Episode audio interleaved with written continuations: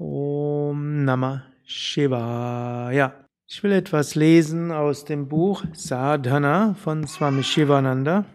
Wir sind im Kapitel Vierfache Sadhana, wo Swami Shivananda die sogenannte Sadhana Chatushtaya beschreibt. Das heißt, die vier Bedingungen, die man als spiritueller Schüler entwickeln muss oder sollte, kann, um die Gottverwirklichung zu erreichen.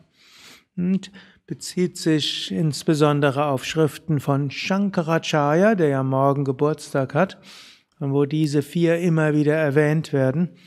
Natürlich hat sie nicht Shankara ja, erfunden. Wir finden diese Begriffe ja auch schon im Yoga Sutra, damit ein paar hundert Jahre vorher. Und letztlich finden wir sie auch schon in den Upanishaden. Aber diese vier sind Viveka, Unterscheidungskraft. Dann Vairagya, das heißt nicht anhaften und auch nicht annehmen, dass äußere Erfüllung von Wünschen einen glücklich macht. Verhaftungslosigkeit wird es auch genannt, innere Entsagung.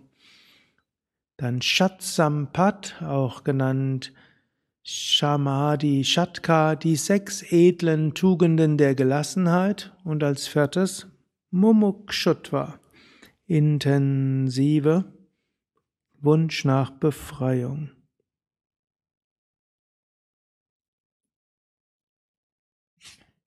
Und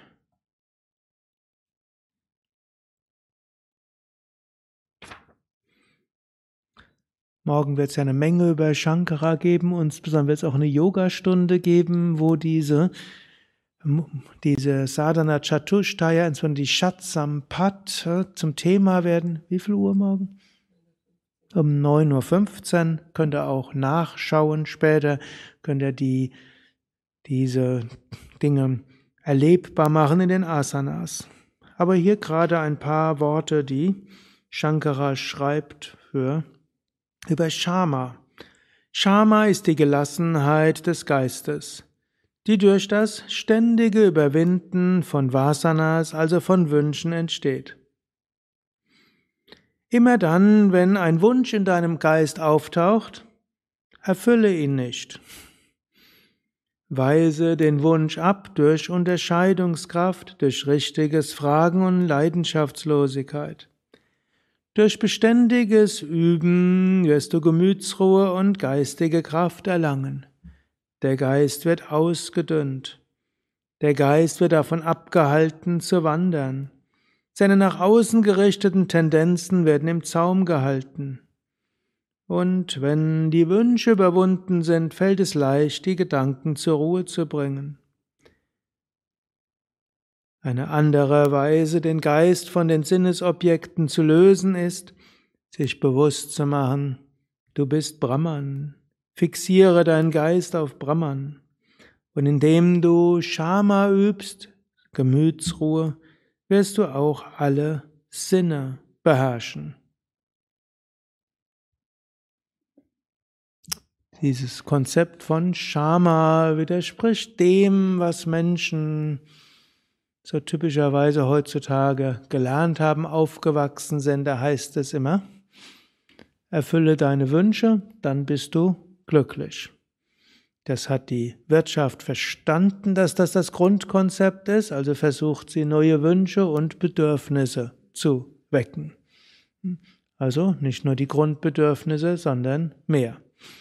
Nicht nur irgendetwas essen, was äh, gesund ist, sondern ausgefeilte Dinge zu probieren, die die Sinne so stimulieren, dass sie nach immer mehr lechzen. Und wenn das nicht ausreicht, muss man dann Modeströmungen machen. Es gibt das neue Modefood, das neue Superfood und dann das neue Super-Duper-Food. Und dann vielleicht noch das Mega-Super-Duper-Food. Hm. Manches ist ja gesund, aber eben nicht alles. Und so selbst in der, wie können wir sagen, Yoga-Öko-Vegan-Szene können wir auch die Spirale der Wünsche immer weiter hochtreiben. Natürlich kann man sagen, mehr Marktmacht haben, haben die, die mit Chemie arbeiten. Hm. Und so ist schon mal gut, wenn man mehr probiert, in der natürlichen Sache zu bleiben. Und natürlich gibt es auch das Konzept im Yoga der sattwigen Bedürfnisbefriedigung. Wir schauen, welche Bedürfnisse wir haben, wir befriedigen sie auf sattwige Weise. Aber zwischendurch sollen wir bewusst sagen, ich habe diesen Wunsch, ich befriedige ihn nicht. Nur aus dem Grund, weil ich Freiheit will. Und manchmal müssen wir es auch nicht mal selbst machen. Das schafft unser Karma. Wir haben einen Wunsch und es passiert das genaue Gegenteil. Jetzt können wir uns natürlich ärgern, wir können traurig sein, wir können wütend sein, wir können über irgendwelche Leute schimpfen, irgendjemand wird mir immer finden, dem man die Schuld in die Schuhe schieben können, irgendjemand werden wir immer finden, auf den wir sauer sein können, oder wir können sauer auf uns selbst sein, den haben wir immer. Und wir können an Gott zweifeln und so weiter. Kann man ja alles machen. Oder wir können sagen, ah, danke, Universum, göttliche Wirklichkeit, Gott, Shivananda, Shankaracharya, wie auch immer ihr dort, oder höheres Selbst. Danke, dass du mir zeigst, hier habe ich eine Verhaftung. Hier bin ich dankbar und nehme das als Aufgabe für Shama.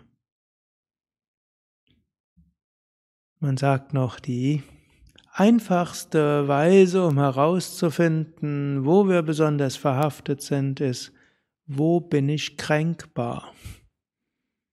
Da, wo ich kränkbar bin, da habe ich eine starke Verhaftung.